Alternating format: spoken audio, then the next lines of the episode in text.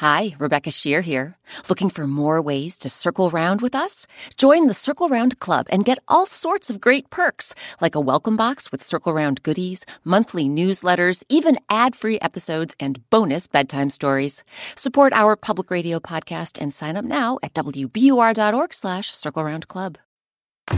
Produced by the iLab at WBUR Boston.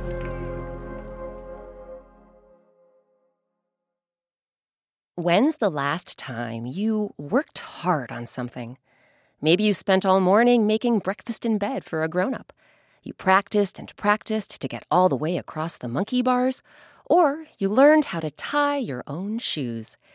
In today's story, we'll meet a fellow who's not a fan of hard work at all until he meets a magical creature who helps him sing a different tune.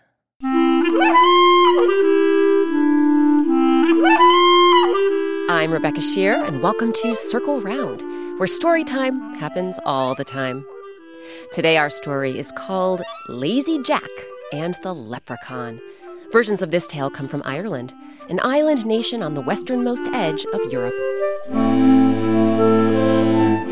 Some really great people came together to bring you our telling of this folk tale, including A.J. Buckley and Euan Morton.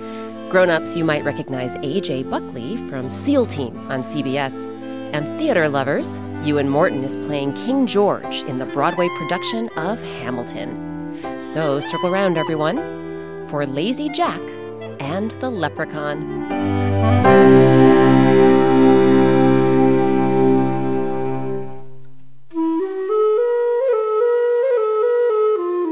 Some time ago, on a small farm in Ireland, there lived a young man named Jack.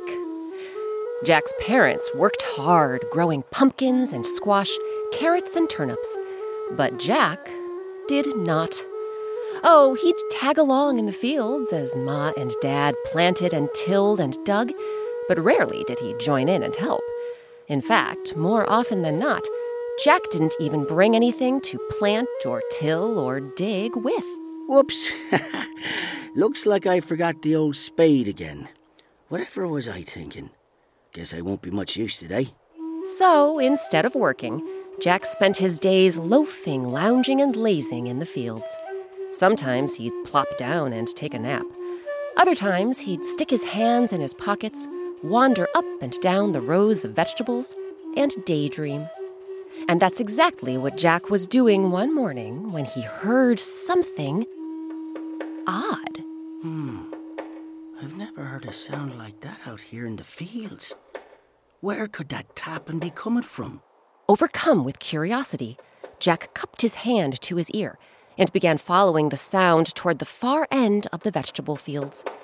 As Jack stepped over row after row of pumpkins and squash, carrots and turnips, the tapping grew louder and louder and louder. Now, Jack wasn't stepping over the vegetables, he was leaping over them. Faster and faster and faster until. Whoa! Whoa! He discovered where the tapping was coming from. Or rather, who? On the far end of the vegetable fields, in the shade of a pumpkin vine, what did Jack spot but a wee little man wearing a wee leather apron and using a wee metal hammer to tap, tap, tap away at the sole of a wee brown shoe. Wow! A leprechaun! A leprechaun, you may know, is a kind of Irish fairy. He's famous for mischief and trickery, and for the pots of gold he keeps hidden away. As you may also know, if you catch a leprechaun and ask him where he's buried his gold, he has no choice but to tell you. But what you may not know is that the leprechaun isn't just a trickster. He's a cobbler, a shoemaker, for all of the fairies. The leprechaun Jack spotted was wearing high heeled shoes with shiny silver buckles. His three cornered hat was cocked to one side, and his tiny nose was as red as his crimson coat. Because, you see, something else you may not know about leprechauns. Traditionally, they didn't wear green, they wore red. Oh, oh, oh! I can hardly believe me luck. Everyone knows if you see a leprechaun, he's got a pot of gold tucked away somewhere.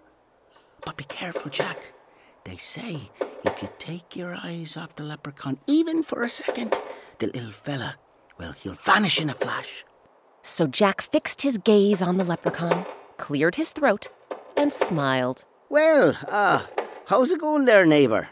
The leprechaun put down his hammer and glanced up at Jack. Grand! Thank you kindly. Then he lowered his miniature head and went back to his cobbling. Jack, meanwhile, continued to stare at the leprechaun like a cat stares at a mouse. He was determined to get that gold. Say, that's a mighty fine shoe you're cobbling there. Again, the leprechaun put down his hammer. But this time, when he lifted his head, he frowned. You know, instead of pestering me, young man, you ought to be going home to fetch your spade and helping your ma and dad in the fields. While you're idling away your time here, your folks are roasting in the sweltering sun. Why, I can see their sweat dripping from here. Jack started to turn his head. You can see me parents all the way from over. Ah, ah, ah, ah. Wait a minute. You just want me to look away so that you can dash off and not give me your gold. My gold? And what, may I ask, would a young lad like you want with my gold? what would I want with your gold? Well, I know how rich you leprechauns are. If all that treasure were mine, I'd never have to work another day in me life. I could give up all this boring, back-breaking farming stuff and do as I please. Sleep as much as I want, eat as much as I want, and have nothing but fun all the while. My fortune would be made. The leprechaun was quiet for a moment. Then he put down his hammer and shoe, wiped his hands on his apron, and nodded his tiny head. Ah, I see. So, you think your fortune would be made, would it? What if I told you my treasure is far more trouble than it's worth to a fellow like you? Ha!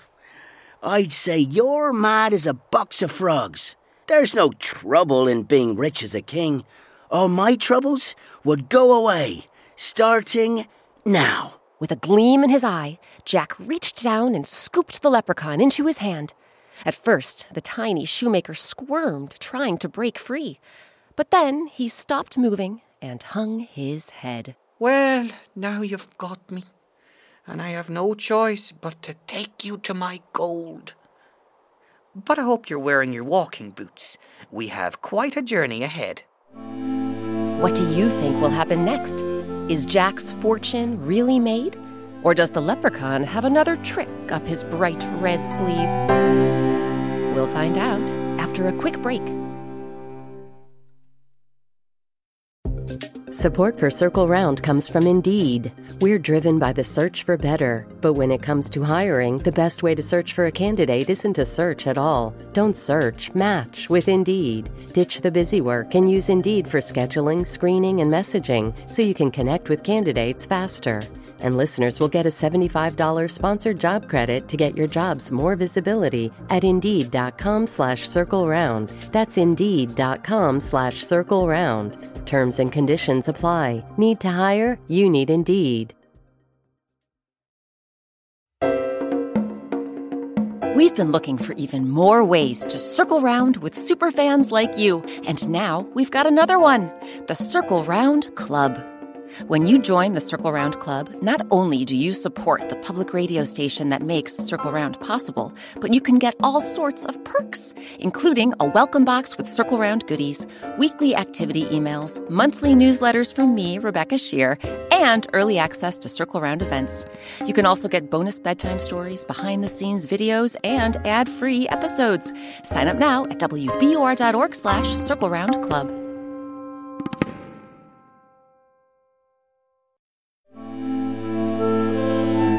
Welcome back to Circle Round. I'm Rebecca Sheir.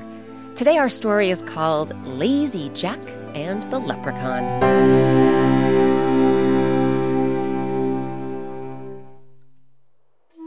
When we left off, a fellow named Jack had captured a leprechaun. Jack should have been working that morning, helping his parents plant and till and dig their vegetables. But Jack was a real lazybones. And that day, as usual, he didn't even bring a spade to the fields. Instead, he was daydreaming among the pumpkins and squash, carrots and turnips, when he heard a mysterious tapping sound.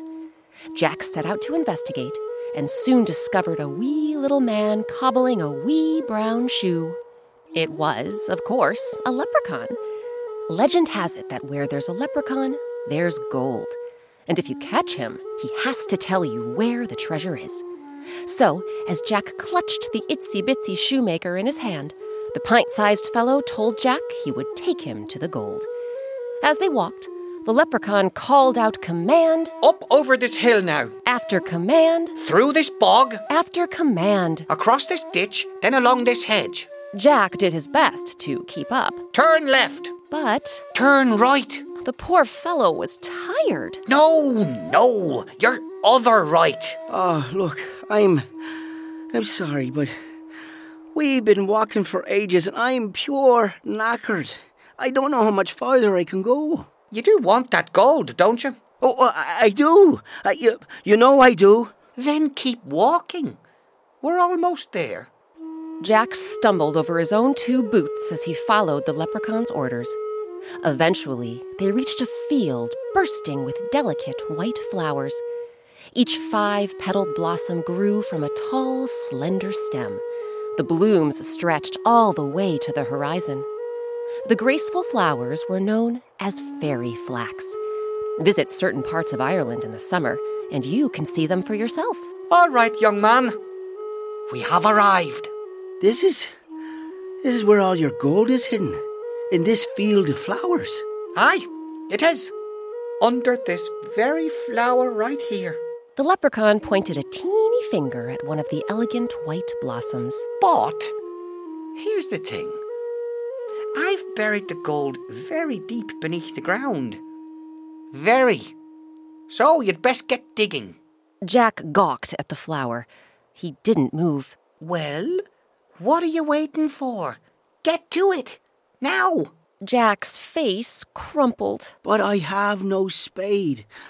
How can I get to it without a spade? The leprechaun shrugged. Well, you can always go fetch one from home, can't you? I, I, I can, but when I return, I, well, I'd be lost. There's fairy flax grown as far as the eye can see, and each plant looks just like the other.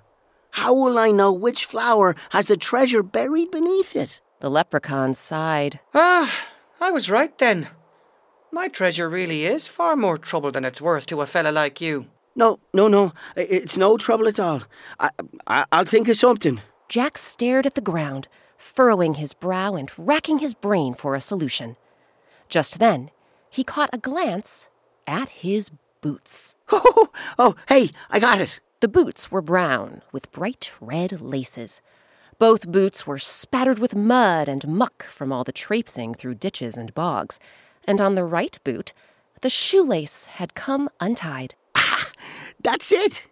I'll take my red shoelace and tie it around the stem of the white flower.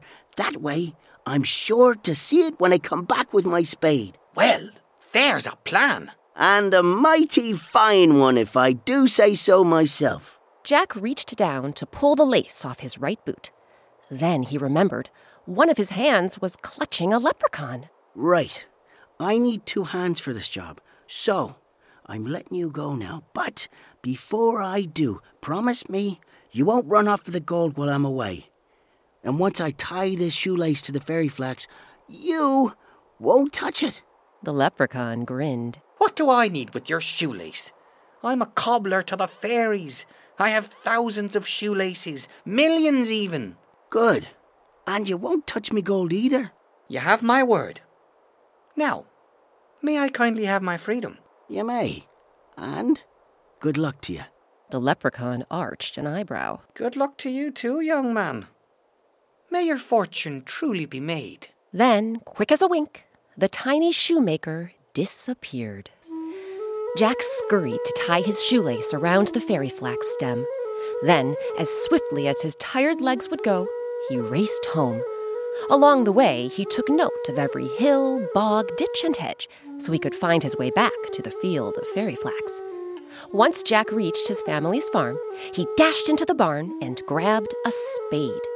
The sun was setting by the time he returned to the flowers, but in the dimming light, he found he was able to spot a bright red shoelace.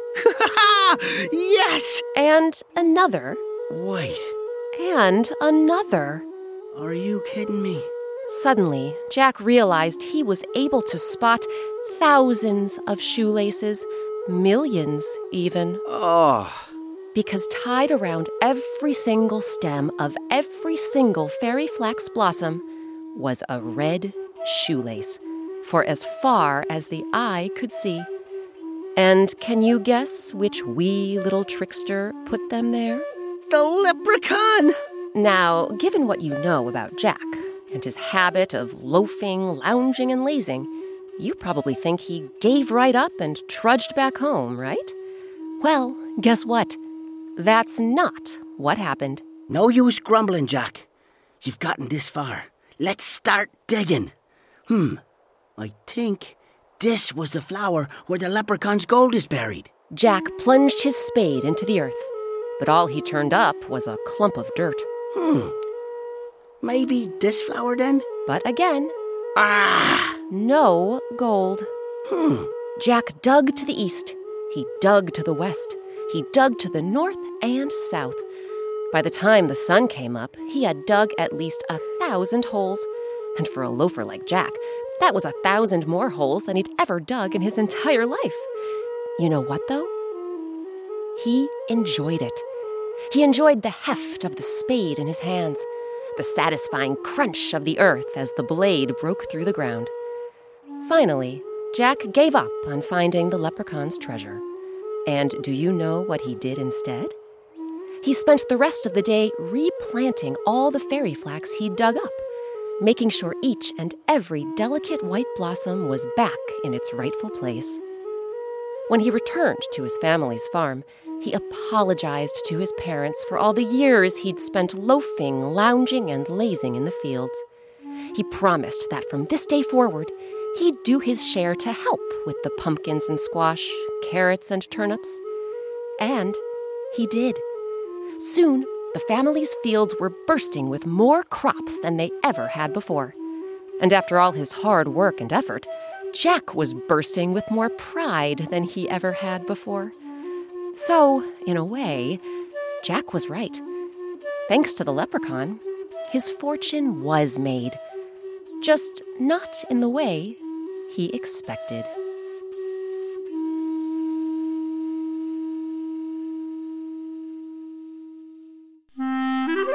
Now it's your turn. Think about a time you persisted. A time when you kept going, even when things seemed impossible. Maybe you were setting out to read a book all by yourself for the first time. Perhaps you were determined to ride that two wheeled bike. Maybe you were trying really hard to get along with a sibling. Now, find a grown up and tell them what it felt like to persist, to challenge yourself and keep on going. Then ask them about a time they persisted. In the end, maybe both of you reached your goal. Maybe you're both still working on it. But either way, you were brave enough to try. This week's story, Lazy Jack and the Leprechaun, was adapted by me, Rebecca Sheir, and edited by Catherine Brewer. Eric Shimelonis creates our original music and sound design. Sabina Hahn is our artist. The original concept for Circle Round came from Jessica Alpert. Want to color next time you listen to Circle Round? We have coloring pages to go with all of our Circle Round stories. Ask a grown-up to visit our website, wbur.org slash circle round, and click on coloring pages. Special thanks to this week's actors, AJ Buckley and Euan Morton. Grown-ups, you can see AJ on the CBS series SEAL Team. And if you're in New York and you can get a ticket, check out Tony Award nominee Euan Morton in Hamilton. Oh, and fun fact Euan is father to another actor you've heard on Circle Round, Ian Armitage, star of The Most Powerful of All. You can find that episode by visiting wbur.org slash circle round and clicking on Archive. This week's featured instrument was the Irish flute. You can learn more about this wooden wind instrument on our website. Again, that's wbur.org slash circle round. Never want to miss a new Circle Round story? Ask your grown-up to subscribe. We're on Apple Podcasts or whatever podcast app your grown-ups use. And please, if you love the show and have a moment to spare, write us a review. It helps other families find Circle Round. Circle Round is a production of WBUR, Boston's NPR news station. I'm Rebecca Sheir. Thanks for circling round with us.